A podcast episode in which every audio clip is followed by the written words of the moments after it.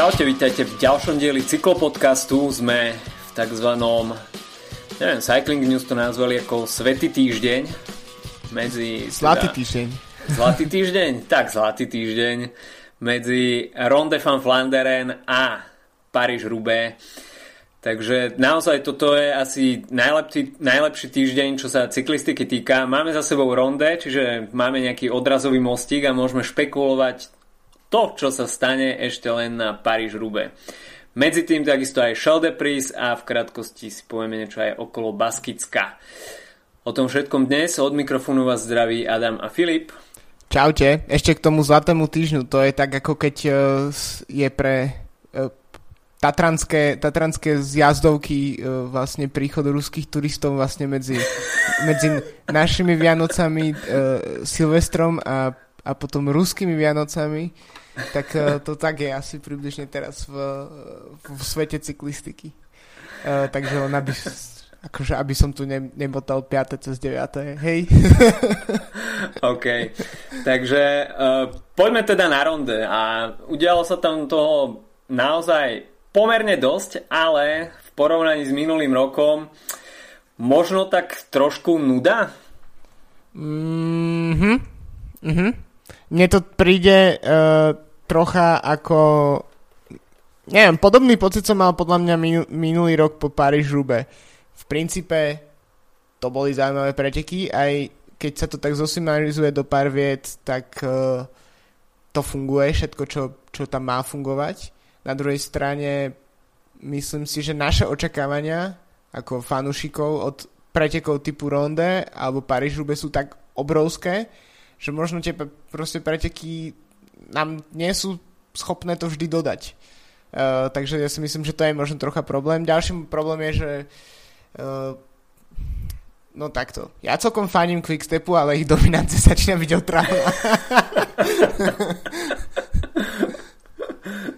takže, takže tak. No začína to byť naozaj už dá sa povedať, že no nechcem povedať, že kritické, pretože nie je to zase zo strany konkurencie úplne jalové, predsa len Hent eh, Wevelgem vyhral Peter Sagan, Milano Remo vyhral Vincenzo Nibali, takže Quickstep nemá na konte úplne všetky klasiky, ale dá sa povedať, že pokiaľ vyhrá Paríž Rube, tak budú mať drvivú väčšinu.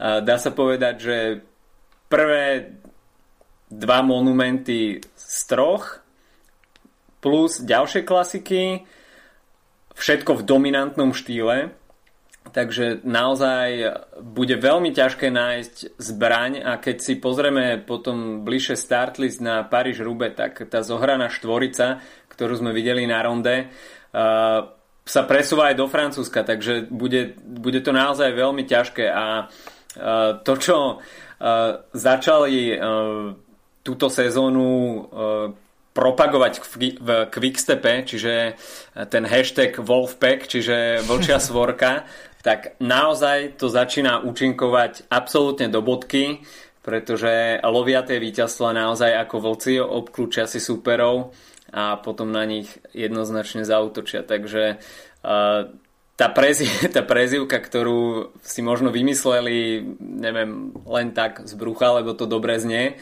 tak uh, začínajú to pretavovať aj do praxe.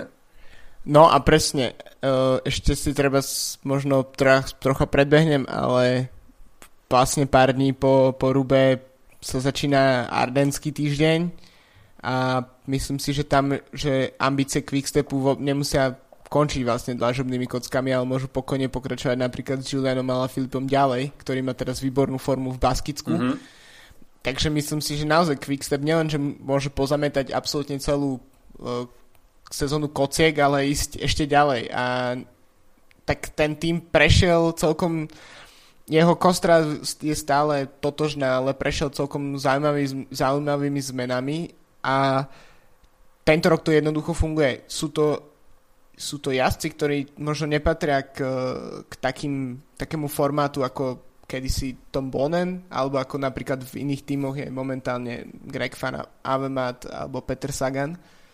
Ale dokopy im to jednoducho funguje. Možno, možno Filip Gilbert, ale keď ja si stále myslím, že napriek tomu, že jazdí fantasticky, tak už jeho najlepšie roky sú za ním. Uh, čo stále neznamená, že možno nevyhrá tento víkend paríž rube ale, ale uh, je to podľa mňa to, ako, ako im vychádzajú tie taktiky teraz, tak sú na, naozaj ide o obrovskú suverenitu, ale zároveň je to je to vždy vždy, vždy sa to môže ľahko zmeniť. To je presne uh, situácia. Proste cyklistika funguje tak, uh, ako keď uh, uh, napríklad uh, dosť často spomínam ten príklad uh, sezóny Petra Sagana v roku 2015, keď to vyzeralo, že naozaj nie je schopný nikde prísť lepšie ako na druhom mieste mm-hmm. a, a potom zrazu vyhral um, zrazu v vodzovkách uh, Richmond, v Richmonde majstrovstva sveta a a, a sezóna zrazu bola najlepšia, aká mohla byť. To znamená, e, ten, tá miska váh sa veľmi rýchlo dokáže prevážiť a ten, túto sezónu všetko proste sype Quickstepu. Minulú sezónu všetko sypal, sypalo Gregory Fanavematovi. Túto sezónu zatiaľ vyzerá, e, že nemáte isté nohy, čo mal minulý rok. Takže to, to, je to veľmi prelietavé, ale zdá sa, že, že Quickstep nepotrebuje to ten format Toma Bonena nahradiť e, nejakým ďalším veľkým menom, ale jednoducho ich má niekoľko menších mien, ktoré dokážu spolu bez problémov vyšachovať všetkých súperov a všetky ostatné týmy. Toto ako keby pochopil Patrick Lefevre pri tom odchode Toma Bonena, pretože naozaj Tom Bonen bol roky rokuce ústrednou postavou Quickstepu a už pri angažovaní Filipa Žilberta sa trošku tak pochybovalo, že či tými klasikármi nabitý tým potrebujú ešte ďalšiu takúto hviezdu. Filip Žilber ale nepôsobí tým dojmom, že by bol naozaj tým predpísaným lídrom na každé preteky, ako je to v iných tímoch a veľmi dobre sa zhostil takej tej úlohy OK, je najväčšia hviezda v tom týme, ale nemá problém zabrať v prospech ostatných. Takže naozaj v Quickstepe si toto veľmi rýchlo vyjasnili a po dvoch rokoch vzájomnej spolupráce teraz to začína, uh, začína oberačka ovocia. No, viď uh, Hans Wevelgem, uh, kde vlastne pre Vivianyho naozaj sa postavil na čelo pelotonu a, a to tam drtil uh, Philip Gilbert, takže to je naozaj vidieť, že, že tá ono sa stále sa rozpráva o tom, že cyklistika je kolektívny šport a podobne, ale, ale tými ako je Bora, kde je jeden jednoznačný líder a teoretický Daniel Os ako tá divoká karta alebo ďalší neviem, napríklad práve aj BMC, hoci tiež má talentovaných jazdcov, tak proste Greg Fanave má na tieto preteky jednoznačným lídrom, tak, eh, tak ako keby majú oveľa menej možností niečo, niečo vymyslieť a uh, to, že Quickstep vyhráva všetko, čo sa dá, tak uh, je jedna vec. Druhá vec je, že v podstate, OK, môžeme teraz povedať, že Terpstra má za sebou asi naj, najviac takých prestížnych víťazstiev z uh, jarných klasik, ale, ale pomerne rovnomerne si ich, uh, si ich rozhadzujú medzi sebou. Čo vlastne môže znamenať, že Rube by by mohlo najviac sedieť napríklad Zdenkovi Štýbarovi alebo, alebo Filipovi Žilbertovi, ktorí ešte na, tú, na to víťazstvo v tejto sezóne čakajú. No, čo sa týka tej odvedenej tímovej práce a čakania na uh, víťazstvo v pretekoch, tak myslím si, že v tejto rovnici jasne uh, vychádza Zdenek Štýbar, ale OK, to si, o tom si povieme v preview Paríž-Rube. Poďme sa pozrieť, ako sa to vlastne celé na ronde odohralo. Uh, tak kým sme sa dostali k eh, Hellingenom, tak Sepp van Marke bol trikrát na zemi. Da, da, da. Takže eh, naozaj Uh, sa šetrí na rube, to je... na, na sociálnych sieťach sa už v priebehu pretekov spustili veľké debaty o šťastí Sepa Fan Markeho a ľudia tam mu ponúkali kúsok svojho šťastia, že, by, že by to vymenili za nejaký jeho úspech, ale naozaj Sepp Fan Marke ani tento rok nemal nejako nárok e, spraviť na ronde nejaký svetoborný výsledok. Nakoniec z toho bolo 13. miesto s 25 sekundovou stratou, čo pri tom výdaje energie, čo musel minúť na to, aby sa vždy doťahoval medzi do tej čelnej skupiny, tak naozaj ten výsledok nie je zlý. Na druhej strane Sepp Marke jeho forma je celkom dobrá a určite mal vyššie ambície na ronde, takže uh, opäť, opäť kusisko smoly pre tohto sympatiáka. Uh, ďalšie možno trošku prekvapenie je, že ten únik dňa sa vytvoril, dá sa povedať, po nejakých 60-70 kilometroch až. Čiže tam naozaj prvá hodina a pol bola iba o tom, kto sa dostane do toho úniku dňa a bol to naozaj veľký boj, veľmi aktívny tam bol Rompot, takisto Top Sport Flanderen a celkovo sa tam dopredu tlačili väčšinou tie prokontinentálne týmy, ktoré sa chceli týmto spôsobom zviditeľniť. Nakoniec sme videli v úniku aj Ivana Cortinu eh, z Bahrajnu Merida, veľmi mladého nádejného jazdca, mimochodom víťaz Red Hook Crit z Milana z minulého roka, takže naozaj veľmi dobrý bike handler a uh, ukázal to aj teraz na ronde, veľmi dobre sa tam pasoval s tými dlaždenými Hellingenmi. Uh, takže možno takisto trošku prekvapenie, že až taký veľký boj sa strhol o ten únik a mali sme to možnosť vidieť tým, že Eurošport uh, začal vysielať už na, uh, od začiatku, takže uh, to, čo väčšinou nemáme možnosť vidieť a Eurošport to začal praktizovať už minulý rok na Tour de France, že sa etapy vysielali od začiatku, tak e, teraz sme to mali možnosť vidieť už aj na ronde a ten úvod bol veľmi zaujímavý.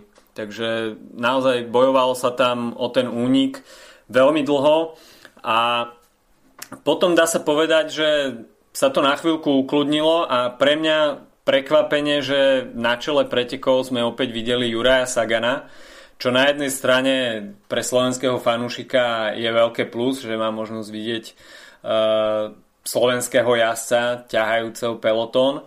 Je to veľmi sympatické. Na druhej strane, keď si zoberieme ten ďalší vývoj pretekov, tak možno trošku zbytočne mrhanie síl Bory?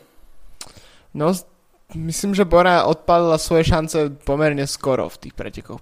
Takže možno to nebol úplne e, najšťastnejší krok. Na druhej strane unik dňa mm, mal podľa mňa celkom nemyslím si, že by naozaj bola veľmi realistická šanca, že by sa udržal, ale boli tam dosť silné mená podľa mňa na to, aby, aby to niekto začal stiahovať.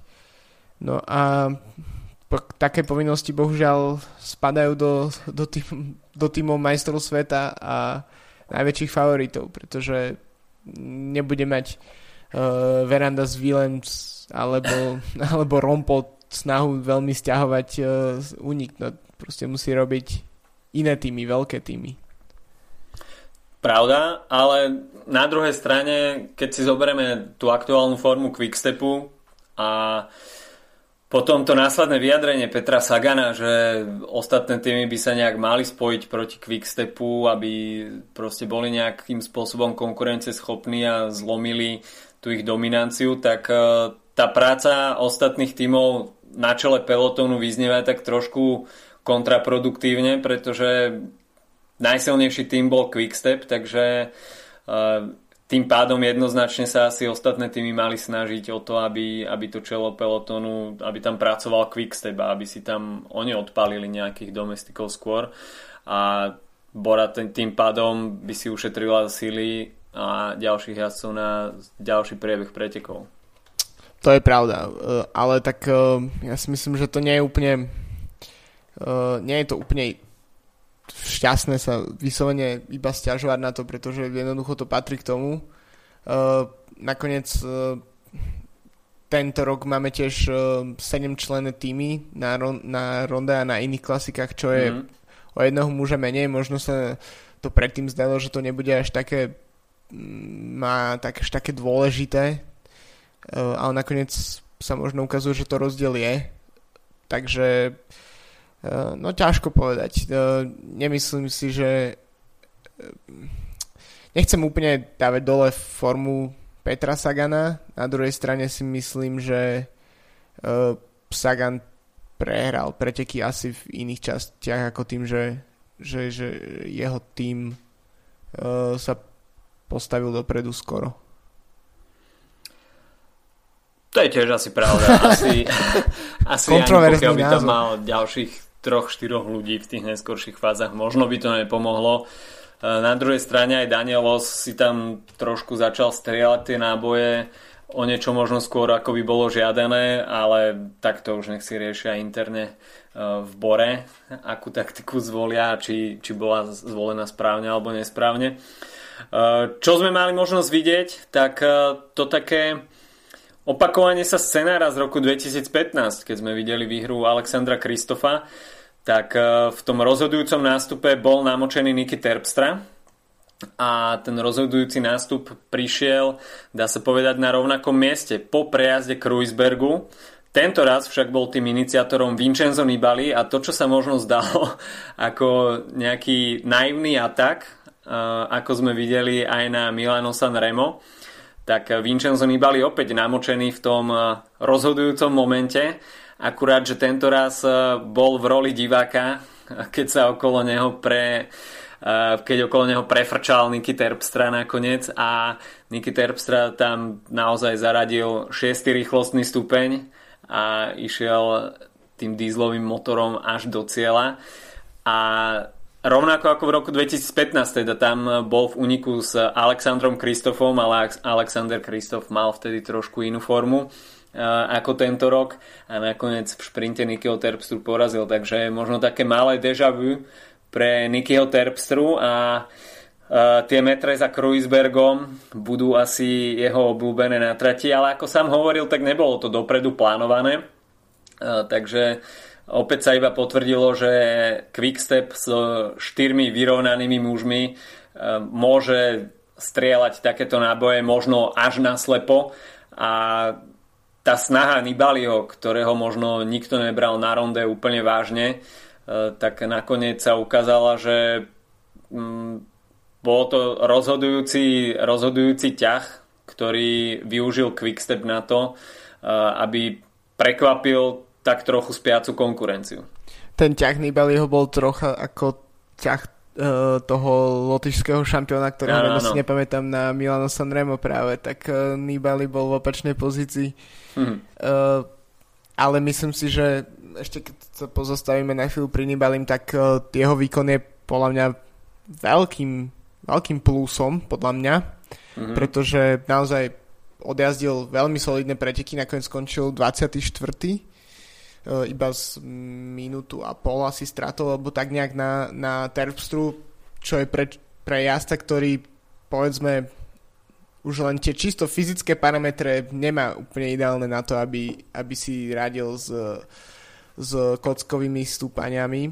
Uh, tiež uh, treba pamätať na to, že uh, Nibali je síce super vrchár a človek, ktorý dokáže vyhrať Grand Tour. Na druhej strane tie, tie kopce sú troška iné uh, na ronde.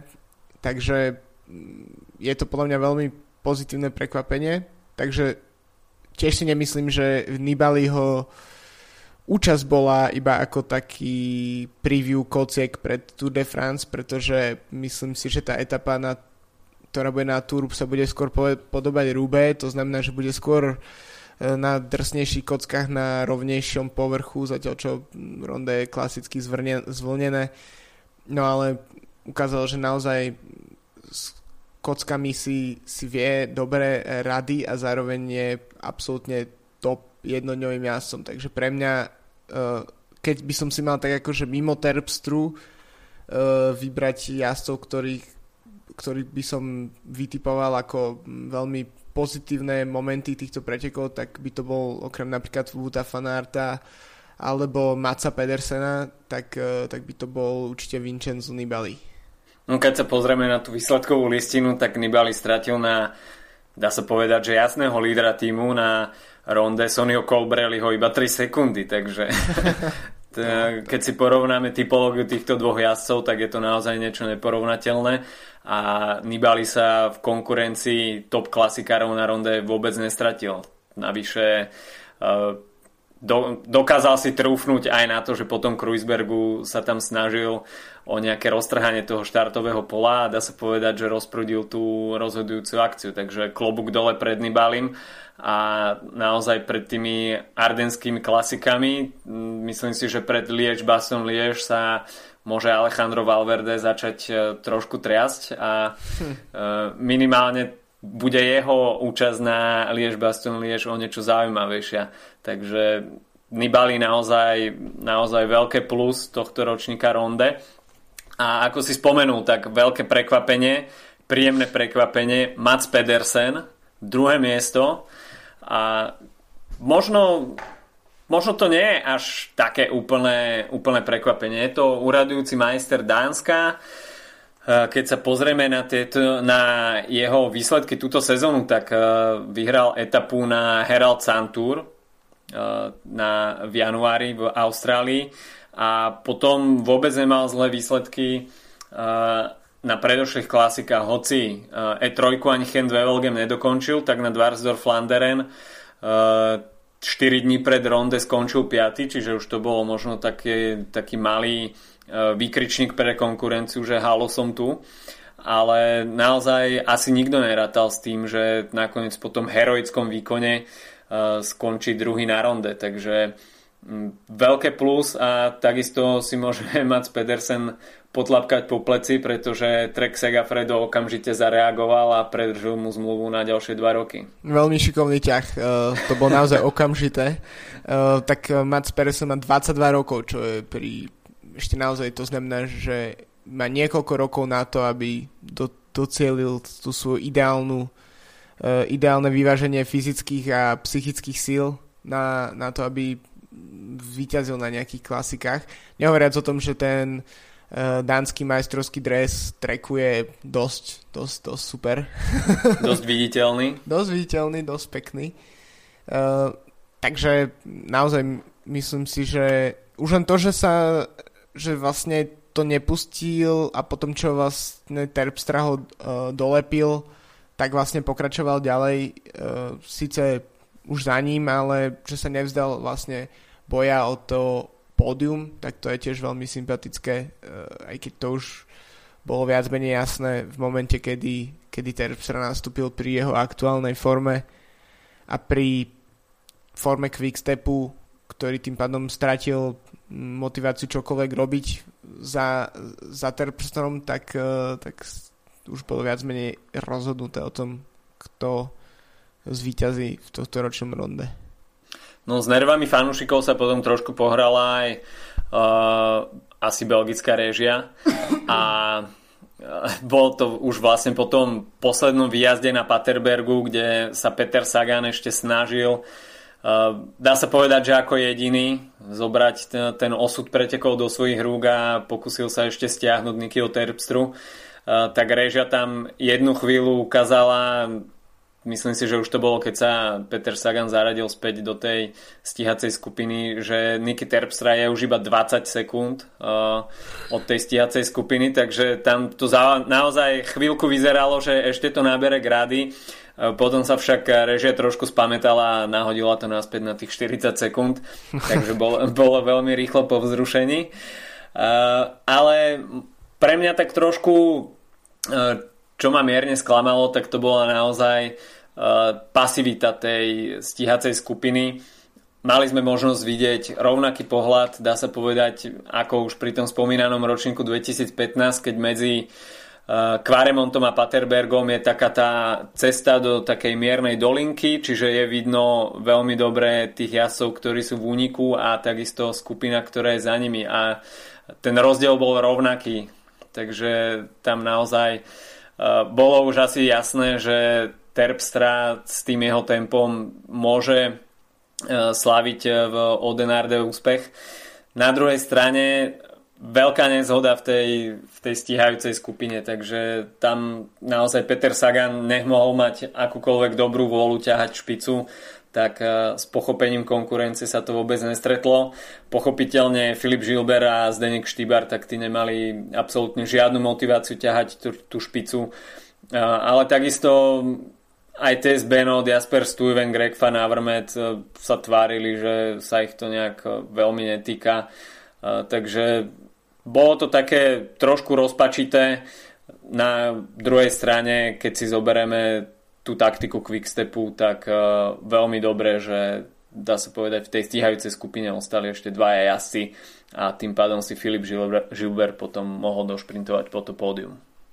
Tak neviem, že či to je pri pretekoch, ktoré sú tak dlhé, čiže 265 km takmer, že či to už nebolo jednoducho síl v tej skupine stíhacej, ale ja si myslím, že bola chyba nechať Terpstru nielen ujsť, ale v podstate nereagovať na ňo.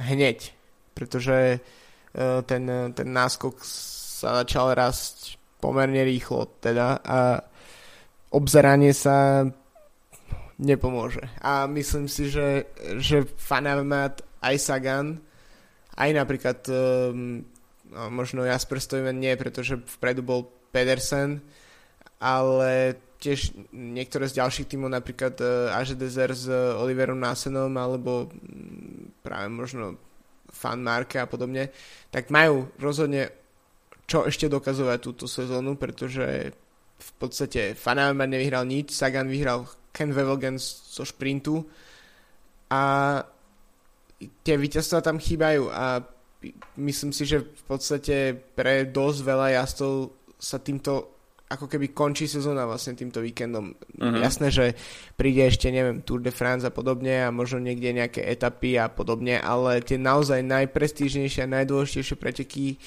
sú teraz. Takže nerozumiem celkom, že prečo, prečo vlastne Terpstra, prečo mu bolo dovolené tak odísť, e, keď, e, keď naozaj ostatné týmy a ostatní jazdci ešte majú čo dokazovať. Ešte aj špeciálne preto, že nejde len momentálne o individuálne nedostatky výsledkov pre, pre tých jazdcov, ale v mhm. podstate aj pre týmy, keďže keď všetko vyhráva Quickstep, no tak všetky ostatné týmy sú porazené. Takže myslím si, že, že jednoznačnejšiu logiku asi, asi nenájdeme. Takže uh, nehovoriac o tom, ešte zase predbehnem a prebehnem k Rube, tak práve ak sa nemýlim, Terpstra je práve posledný víťaz uh, z Quickstepu na, mm-hmm. na Rube, čo bolo v 2014. Áno. No, to už je pár rokov, čo Quickstep nevyhral Rube. Myslím si, že najvyšší čas zase s konkurenciou zatočiť a, a budú to mať iné týmy naozaj, naozaj dosť ťažké. No, celkom solidne tečie do topánok BMC. Jim Ochovic už uh, dávnejšie poznamenal, že uh, tým v momentálnej finančnej situácii asi pokračovať v ďalšej sezóne nebude. Takže pokiaľ BMC zháňa sponzorov, tak asi sa spoliehal na trošku kvalitnejšie a lepšie výsledky Grega Fana Vrmeta, ktoré zatiaľ na jar neprichádzajú. A teda možno Paríž-Rube, posledné záchranné koleso pre a... Quickstep. A uh, pre, pre BMC. Mo, možno, no ešte myslím si, že Tour de France s Richim Portom by bol mohol ešte niečo napraviť. Každopádne ten tým vôbec nejazdí zle. Uh, je, Jorgen Rollens je viditeľný, bol viditeľný od Milana Sanrema cez všetky ďalšie preteky v Belgicku. Uh, Jean-Pierre Drucker takisto je pomerne viditeľný pretekov Stefan Kung. Tá zostava vôbec nie je márna, čo sa týka mm, pretekov, nehovoriac o ich lídrovi. Ale tie výsledky tam zatiaľ nie sú, takže to je to, je to čo sa bude rátať. Je asi jedno uh, pre potenciálnych sponzorov, či niekto odpracoval niečo na čele balíka, keď, uh, keď sa očakáva víťazstvo. Um, takže myslím si, že to je je to veľký problém pre BMC, pre tým, ktorý funguje dlho, ale je to tým, ktorý vždy mal podľa mňa trocha problém s víťazstvami. E, tiež je to podľa mňa tým, ktorý teraz možno trocha strelím svoj... Ja ten, keďže nie som úplný fanúšik tohto týmu, tak si myslím, že je to naozaj tým, ktorý vie veľmi dobre pokaziť niektorých jazdov. Na, viď, viď Filip Žilber, ktorý v podstate takmer nič nevyhral, odkedy tam uh, bol a keď sa vrátil do Quickstepu, tak je ako keby ho obliali živou vodou. A myslím si, že takých prípadov bolo niekoľko a myslím si, že toto je skôr taký tým na ukončenie kariéry so svetlou výnimkou Grega Fanavemata, ktorý sa nejak, z nejakého dôvodu uh, jeho forma tak vyústila pred asi dvoma povedzme sezónami, že, že z takého z, vlastne z klasikára takého druhého sledu sa z neho stal absolútny top favorit všetkých pretekov, takže um, viem si naozaj musí zapracovať na tom, aby, aby mohol pokračovať. Myslím si, že Quickstep bol dosť podobnej situácie minulú sezónu a mm-hmm. napríklad uh, na práve na ronde sa im to podarilo s uh, Filipom Gilbertom. Mm-hmm. Tak, uh, tak možno sa to podarí teraz. No. Uvidíme.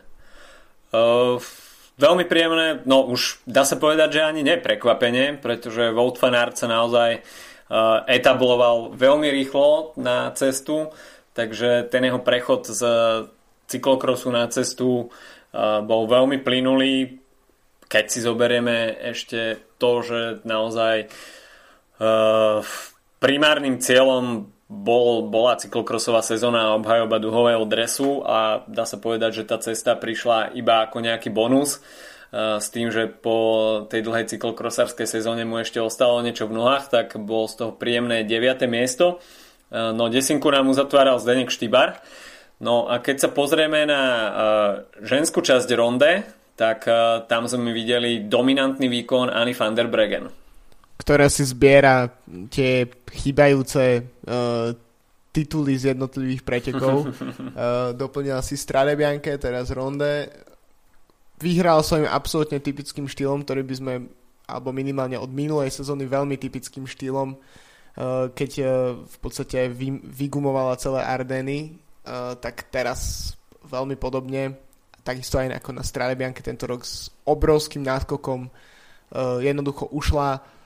Myslím si, že na dosť podobnom mieste ako Niky Terpstra a mm-hmm. nakoniec nadelila druhej Amy Peters, ktorá je vlastne aj tímovou kolegyňou, takže možno tam aj to tiež nieč- o niečom hovorí, tak viac ako minútu. Tretia skončila Annemiek van Vleuten, takže kompletne holandské pódium, hmm. čo pri víťazstve Nikyho Terpstru tak uh, muselo dosť škrieť flamou, by som povedal, tento víkend. Uh, každopádne uh, ešte by som sa pozostavil uh, v krátkosti k, pri ženských pretekoch uh, Kateržina nevyjadla na 9. miesto, ale Malgožata Jašinská, Goša Jašinská z Movistaru, z nového týmu, 6. E, miesto a to je naozaj veľmi skúsená polka, ktorá, ktorú sa vždy, na ktorú sa vždy dobre pozerá v pretekoch, pretože ona zvykne skakať do takých uh, samovražedných útokov. Uh, mm-hmm.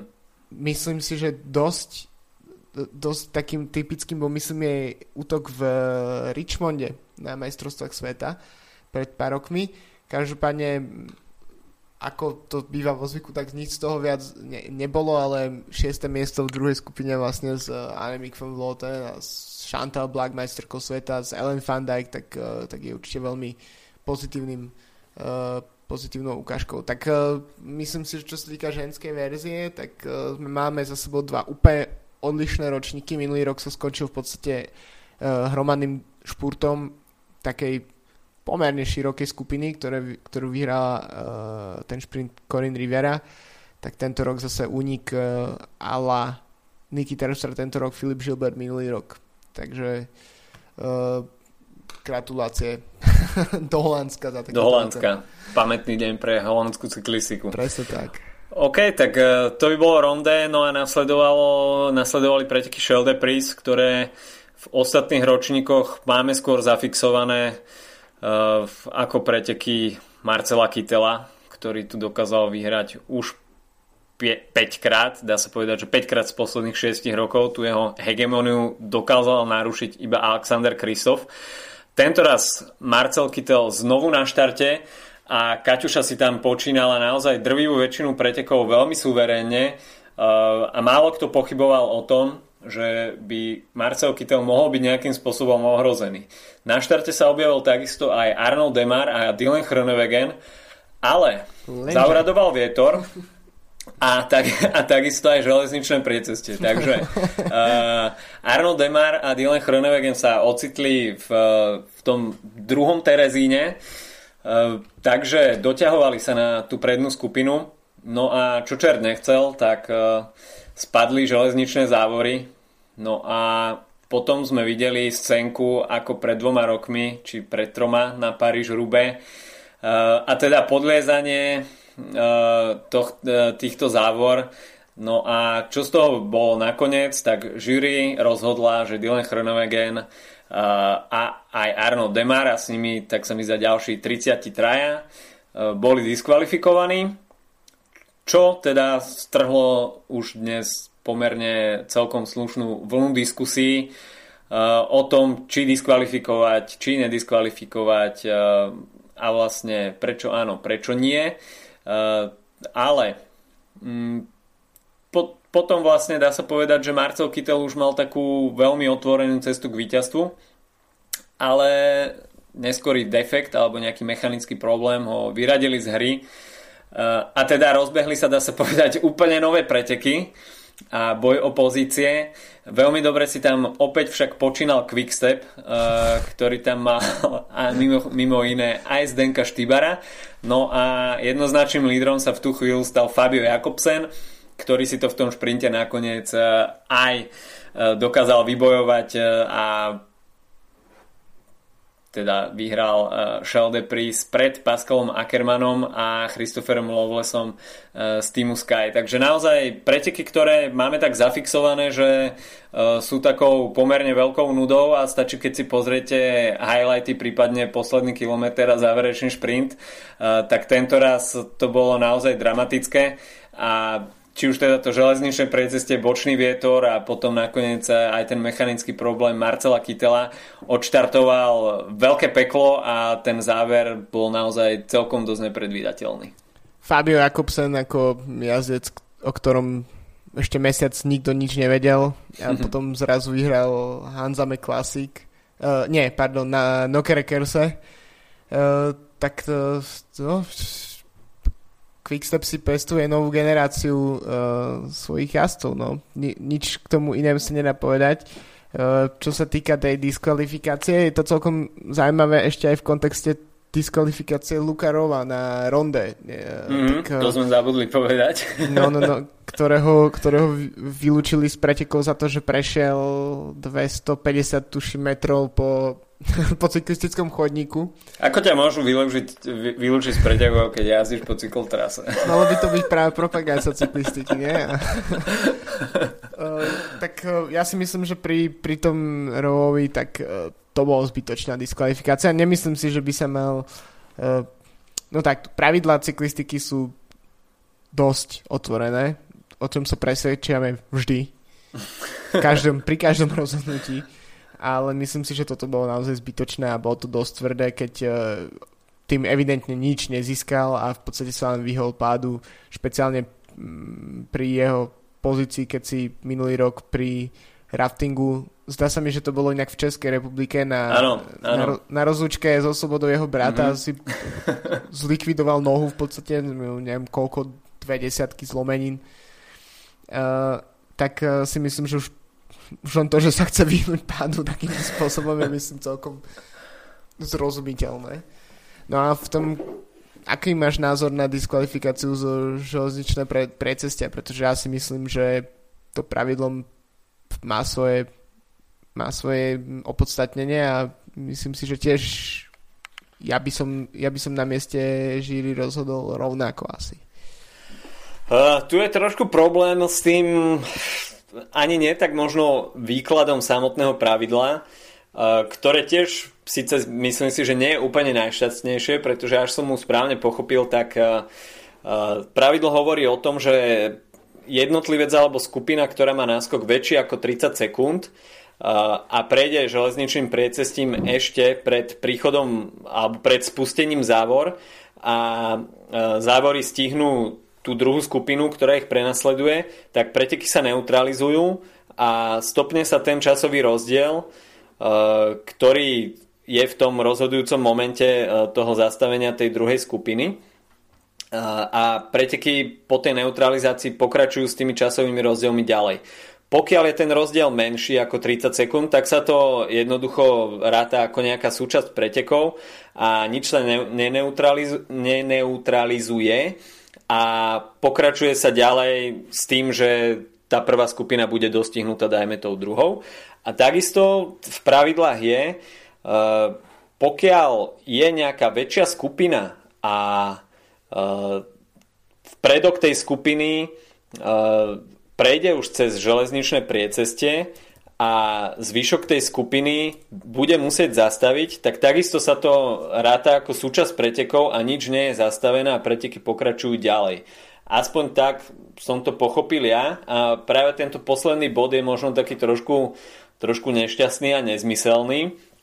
Až som si ho ja zle interpretoval, tak vopred sa ospravedlňujem za nejaké šírenie poplašných správ, ale Arnold Demar a Dylan Chronewegen asi v tých svojich protestoch odôvodňovali to nesprávnosť toho rozhodnutia tým, že mali diskvalifikovať viacej jazdcov, pretože z tých videí, ktoré sme mali potom možnosť vidieť, tak oni argumentovali tým, že to svetlo tej svetelnej signalizácie na železničnom priecestí blikalo už skôr, ako, ako boli spustené tie závory. Mm, a teda mm, čo je teda rozhodujúci uh, faktor a rozhodujúci moment. Či blikajúce svetlo, pretože v pravidlách cestnej premávky asi je, že uh, máš zastaviť už vtedy, keď bliká svetlo, nespoliehať sa na to, kým ti začne padať závora na hlavu. Uh, alebo, alebo teda sa má čakať až na to, kým sa pohne závora. Takže to je si myslím také trošku diskutabilné a možno má Demar s, s Chronewagenom kúsok pravdy, neviem, ale uh, naozaj no, tieto železničné precestia je to, je to dosť špecifická súčasť cyklistiky. Mali sme to možnosť vidieť na Paríž Rube pred, pred troma mm, rokmi, mm. Uh, keď sa podliezalo a obchádzalo teda už dosť nebezpečne, tak sa mi zdá, že tam bolo 11 sekúnd, eh, čo sa týka prejazdu vlaku a prejazdu posledného cyklistu, ktorý si to tam eh, lajzol popod tú, popod tú závoru. Takže naozaj je to také trošku diskutabilné, ale zaujímavé z toho, z toho pohľadu, že uh, už aj Arno Demar a Dylan Chronewegen uh, pocitili, aké to je byť diskvalifikovaný z pretekov Takže dá sa povedať, že po tom, čo sme mali možnosť vidieť minulý rok na Tour de France, keď Peter Sagan bol veľmi prísne vylúčený, uh, na úkor teda možno aj Arnoda Demara, ktorý, ktorý tam mal tiež zo pár psích kusov na Tour, ktoré zostali tak povediať nepovšimnuté. Tak už aj takéto pomerne veľké mená začínajú pociťovať, že, že nemôžu si robiť v tom pelotóne hocičo a pravidla sa musia rešpektovať.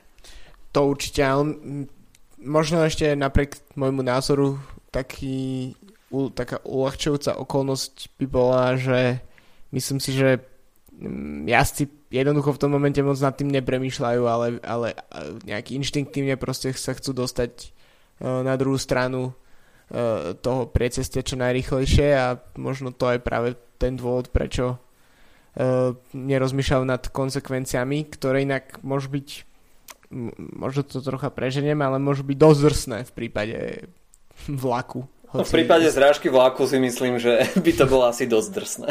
No, čiže akože je jasné, že keď sa zatvárajú závory, tak vlak e, ne, neprejde sekundu potom, ale že mm-hmm. je tam mhm. nejaký čas, ale napriek tomu podľa mňa Uh, myslím si, že je dobré, že sa to rieši, že to je, že to je jednoducho mne sa páči, že to je súčasť uh, pretekov, je, videli sme to na Rube, na Tour de France, to takmer každý rok v nejakej situácii sa to zjaví, uh, väčšinou nie v nejakých kľúčových uh, častiach pretekov, ale býva a je to, je to fajn, ale musí, musia si jazdci proste uvedomovať, že to nemôžu robiť. Možno sa nám to nepáči teraz, pretože je to naozaj taká, uh, je to v tom pretekárskom zápale uh, niečo iné ako, ako keď sa na to pozrieme s odstupom času a možno trošku s humorom, ale naozaj je to také taká tvorba tej cyklistickej histórie, keď si pozrieme napríklad pred uh, pár dňami som si kúpil knižku Príbehy Korza Rosa od Tomáša Macka, ktorá bola vydaná k stému uh, výročiu Gira, tak naozaj keď si človek prečíta tie uh, historické momenty z Gira a všetky tie možno až úsmevné uh, príbehy a situácie, ktoré sprevádzali tie jednotlivé ročníky, dávne ročníky Giro d'Italia, uh, tak uh, možno ďalšie generácie sa, sa takisto pre nich bude zaujímavé, že, že jednoducho aj v roku 2018 fungovali takéto diskvalifikácie a, bolo to súčasťou tej súčasnej cyklistiky, takže možno pre nejakých kronikárov a budúce generácie cyklistov to bude možno práve to, na čom sa oni budú baviť, čo v našom prípade sa my bavíme na tom, čo bolo pred nejakými 80 90 rokmi u tých pionierov cestnej cyklistiky, dá sa povedať. Takže uvidíme, aká, akú náladu bude mať žíri ďalej, ale tento rok e, zdá sa, že to je odštartované celkom dosť prísne. Takže uvidíme, či nás také niečo stretne na Rube cez víkend. Uvidíme. Každopádne Peter Sagan sa môže tešiť na Tour de France. OK, takže uh, toľko Shell Depris, no a momentálne takisto prebiehajú aj preteky okolo Baskicka a Quickstep tam je naozaj pomerne dosť nezastaviteľný opäť. A Julian Alaphilippe s Primožom Rogličom nám predviedli prvú a druhú etapu, dá sa povedať, že cez Kopírak Uh, s tým, že Primož Roglič tam ťahal v záverečnom šprinte za kratší koniec a teda dve etapové víťazstva pre Juliana Alaphilippa. Vo včerajšej etape číslo 3 sa radoval Jay McCarthy, takže víťazstvo aj na konto Bory Hansgrohe. No a aktuálne prebieha individuálna časovka, ktorej výsledky si povieme a vlastne dá sa povedať, že celé Baskicko si potom zanalizujeme v najbližšom podcaste. Uh, takže toľko v krátkosti odbočka do Baskicka. No a poďme na hlavný chod tohto týždňa. To je Paríž-Roubaix, peklo severu, 116. edícia, takže naozaj kráľovna klasík s uh, pomerne už slušným uh, vekom. No a aj tento raz sa bude štartovať z Compiègne a finišovať sa bude na staručkom velodrome v Rube 257 km, čiže naozaj to bude pomerne dosť dlhá štreka a z toho 54,5 km na pave. Takže uh, pomerne slušná porcia tých vytriasacích kilometrov a naozaj to bude veľmi dlhý deň v sedle. Eurošport takisto ponúkne priamy prenos už od začiatku pretekov. Prvý pavé úsek však príde až na kilometri 93, takže naozaj bude to dovtedy také, skôr taký ten boj o únik, ako sme mali možnosť vidieť na ronde, ale dá sa povedať, že tie práve preteky prídu až teda na tom 93. kilometri. Kompletne nás čaká 29 sektorov, ktoré sú číslované zostupne, Takže 29-28 až teda jednotka v Rube, ten krátky 300 metrový úsek. No a čo budeme vidieť? No tak e, dúfame, že uvidíme naozaj veľké divadlo, minimálne ako sme to e, mali možnosť vidieť v posledných rokoch. A kto teda štartuje? Tak na štarte máme štyroch predošlých výťazov.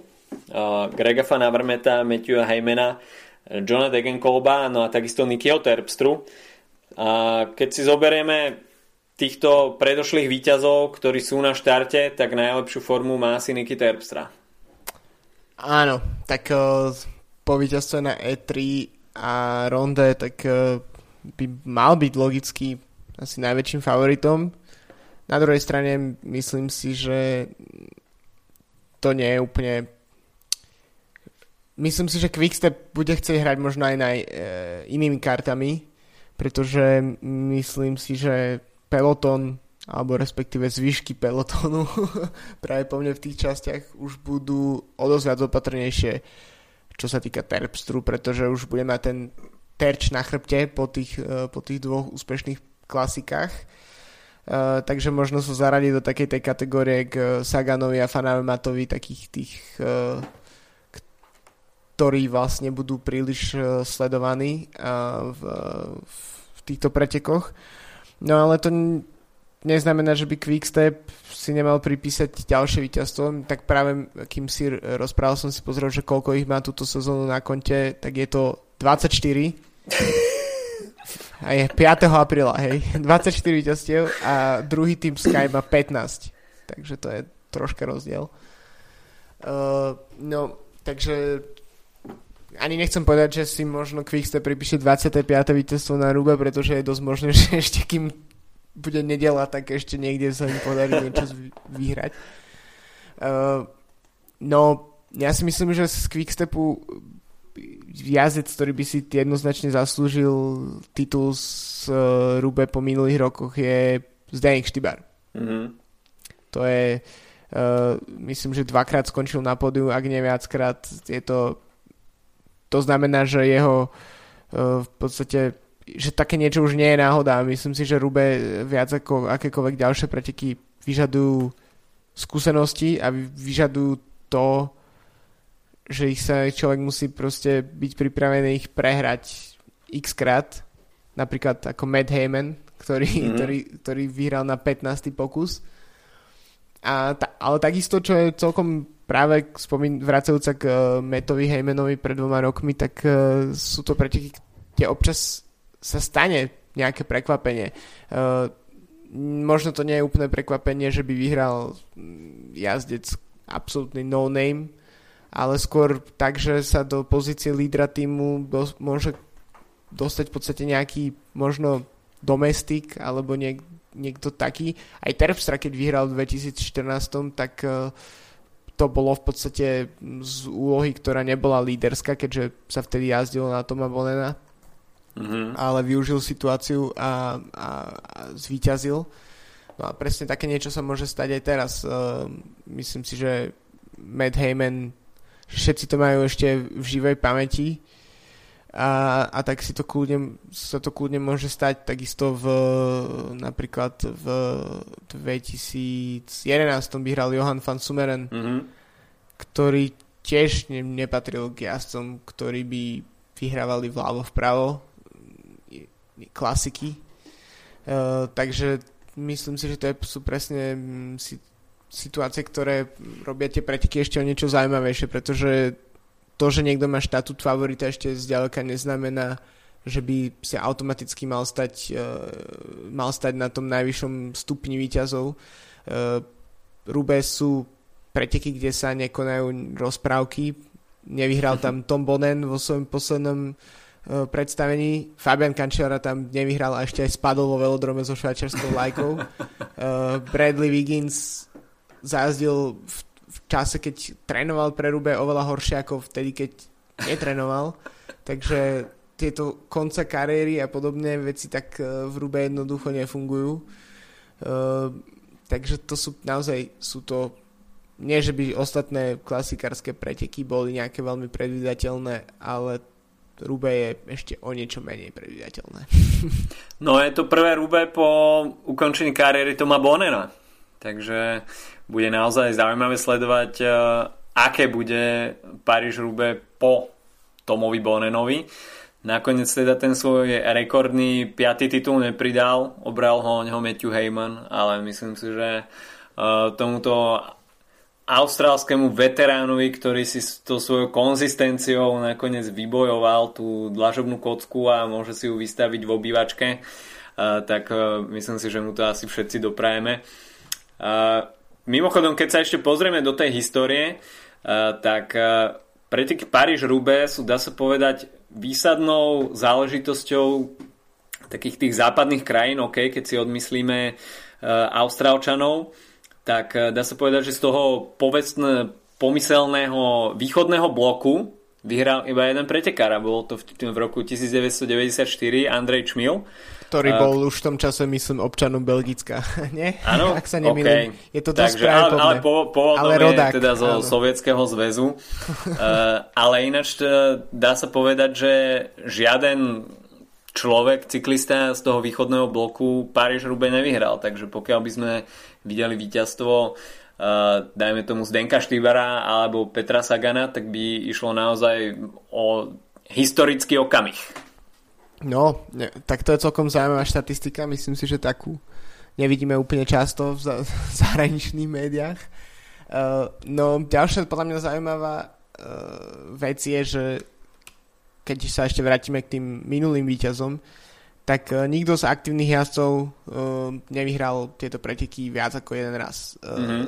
To znamená, že po konci kariéry uh, Toma Bolena, Fabiana Cancelláru, tak uh, máme tu iba jazdcov, ktorí, ktorí tu vyhrali jeden, jeden, jediný raz uh, a to myslím hovorí dosť za všetko, že nie, je to, nie, nie sú to preteky, ktoré by úplne boli uh, otvorené nejakej hegemónii jednoho jazda. Možno samozrejme tie víťazstva Toma Bonena sú ešte pomerne svieže v úvodzovkách, tak uh, posledné prišlo v 2012, čo nie je vôbec až tak dávno, ale zdá sa, že momentálne to, čo sme zažívali pred pár rokmi, akože Cancellara versus Bonen, tak to už neplatí a, Sagan versus Avermaet tiež nie je úplný duel tak, že by si všetky klasiky medzi sebou rozdielovali títo dva jazdy, ale skôr je to tak, že máme 15 jazdcov, ktorí pokojne môžu vyhrať uh, všetky ktorúkoľvek z tých, tých jarných klasik. Takže uh, myslím si, že momentálna momentálny peloton na klasiky je tak strašne otvorený a tak strašne široký, čo sa týka kvality, um, že predpovedať toto je podľa mňa dosť uh, je to také je dosť, ešte je dosť pravdepodobnejšie, že keď budeme na záver uh, typovať, tak sa netrafíme. tak je to naozaj uh, typovanie pred Paríž Rube, je to taký výkrik do tmy, pretože naozaj tých prekážok na trase z do Rube je naozaj veľmi veľa. Uh, máme 3 5 hviezdičkové uh, sektory, takže Aremberský les, potom Mont Saint-Pével a nakoniec Carrefour de l'Arbre. Mimoriadne napínavá situácia je vždy pred Aremberským lesom, pretože je to úsek, kde chce byť človek vpredu a takisto je to miesto plné defektov, takisto nepríjemných kolízií pádov, ktoré ukončujú nádeje, no a ako je už povestné, teda preteky sa tu vyhrať nedajú, ale jednoznačne sa tu dajú stratiť.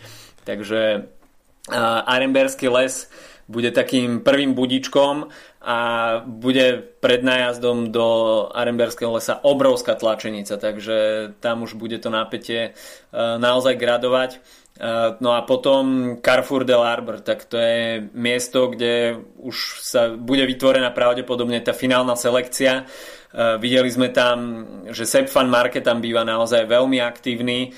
Je to také posledné miesto, kde môžete spraviť nejaký úspešný solo atak Uh, no a Sepp van Marke je známy tým, že nevynika nejakým geniálnym záverečným šprintom. Uh, takže hoci ako som povedal, tak na tom šprinte popracoval, ale tento rok ešte nemal nejakú veľkú možnosť ukázať to na pretekoch. Uh, ale Sepp van Marke sa asi bude snažiť byť veľmi aktívny, takže uh, tú aktivitu môžeme uh, vidieť aj na Carrefour de l'Arbre. Uh, no a potom to bude 16 km do cieľa, takže Eh, po tom poslednom 5-hviezdičkovom eh, úseku eh, to už bude naozaj, dá sa povedať, v prípade väčšej skupiny priestor na taktizovanie a bude tam už veľmi ťažké vidieť nejaký rozhodujúci nástup. Jedine, že by tam Quickstep mal naozaj trojicu, tak by asi boli schopní tam spraviť veľké peklo ostatným členom tej vedúcej skupiny. A ten menoslov favoritov, tak e, ako si povedal, tak veľmi dlhý a veľmi nepredvídateľný.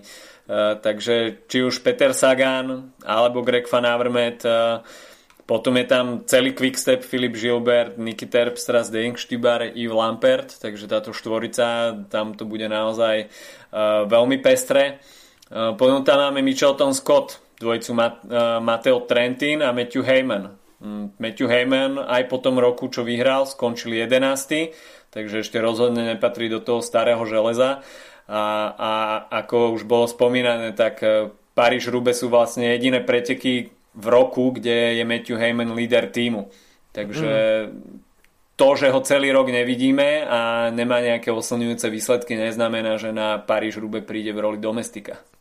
No a takisto Mitchelton Scott má mm, Luka Durbriča, ktorý možno nemá úplne takú oslnivú sezónu, akú mal minulú, minulú sezónu, ale myslím si, že je dosť uh, môže patriť k takému okruhu favoritov. Myslím, že v jednom z minulých rokoch, rokov tam uh, mal nejaké technické problémy, takže to ho vyradilo z bojov ale myslím si, že to tiež je jazdec, ktorý by pokojne mohol uh, zamiešať kartami. Inak keď si spomínal s tým šprintom, tak uh, dnes som niekde čítal o tom, že uh, FDŽ bolo dokonca malo tréningové sessions v, na velodrome, kde konkrétne velodrome v Rube, kde, kde trénovali vlastne záver pre Arna Demara tak to je celkom zaujímavý uh, spôsob prípravy keďže ide o tak, taký koniec v podstate pretekov a toľko sa mno, môže stať, že, že taký Demar sa možno ani v, na tom velodrome nemusí ani ocitnúť, napriek tomu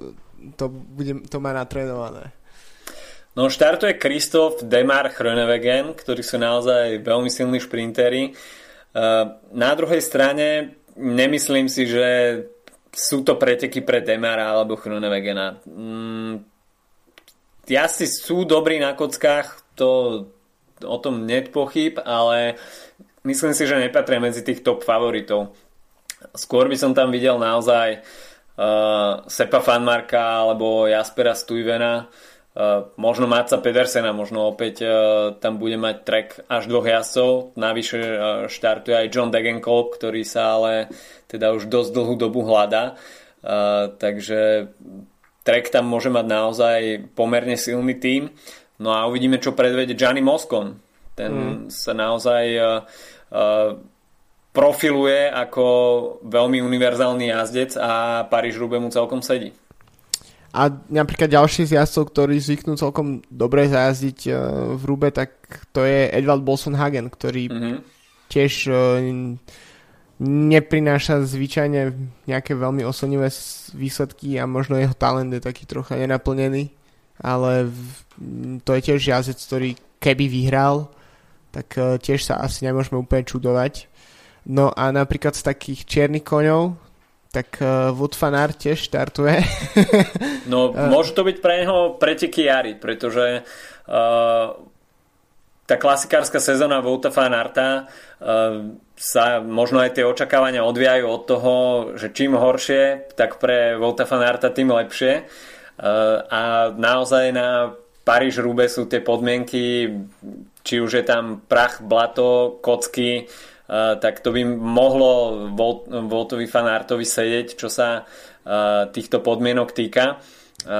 takže pre mňa by absolútne top 10 pre Volta Fanarta, možno aj lepšie umiestnenie, nebolo žiadnym prekvapením. Keď sme pozerali včera predpoveď počasia, tak ešte tam boli nejaké možnosti dažďa. Dnes, keď som pozeral predpoveď, tak dažď už zmizol. Aha. Takže opäť to vyzerá na suché rube. A takže nedočkáme sa asi ani tento rok. Bohužiaľ, no, je to niečo, čo, na čo budeme musieť asi čakať. Um, no a tak myslím si, že vymenovať ďalších favoritov asi nemá úplne veľko podstatnenie. Myslím, že sme veľkú časť spomenuli, možno s výnimkou Olivera Nasena. Na toho sme ešte zabudli, áno. A, takže tip. Môžeš začať. Uh, no, ja si myslím, že Quickstep nikto neporazí ani tento raz. Mm. A prajem to Zdenkovi Štýbarovi. To som... Myslím si, že ak Quickstep, tak by to mal byť Štýbar alebo Gilbert. Uh, medzi týmito dvoma som sa tak rozhodoval. Myslím si, že Rube nie sú preteky, ktorí by mali Gilbertovi sedieť. Na druhej strane um, v posledných dvoch sezónach mi príde dosť nepredvídateľný. Takže ja by som, keby som sa mal rozhodovať, tak, uh, tak buď, štý, buď Štýbar, alebo Gilbert, alebo ako divoká karta Daniel Os. To by bolo celkom dosť, dosť super. Okay. OK. Ale môj typ od srdca je Sepp van Marke. No to, a to je samozrejme, ale to už, uh, už, to je, to je, konštant, to je konštantné. opakujem takže... a už som si povedal, že tento raz to musím uh, nejak uh, oživiť. Inak samozrejme Sepp van Marke je moja top 1. a títo traja sú náhradníci. Keď, e, keď sa dostane 24 defektov, tak, e, tak, tak títo tak. sú tí, ktorí ho nahradia. OK, tak to by bolo asi na tento týždeň od nás všetko. Máme pred sebou peklo severu v nedelu 29 sektorov a na konci jeden víťaz, ktorý sa zapíše do toho nesmrteľného zoznamu predošlých víťazov najprestížnejšej kráľovnej klasik. Takže naozaj vychutnajte si, dá sa povedať, posledný kotkový monument tejto sezóny a počujeme sa opäť o týždeň. Čaute! Čaute!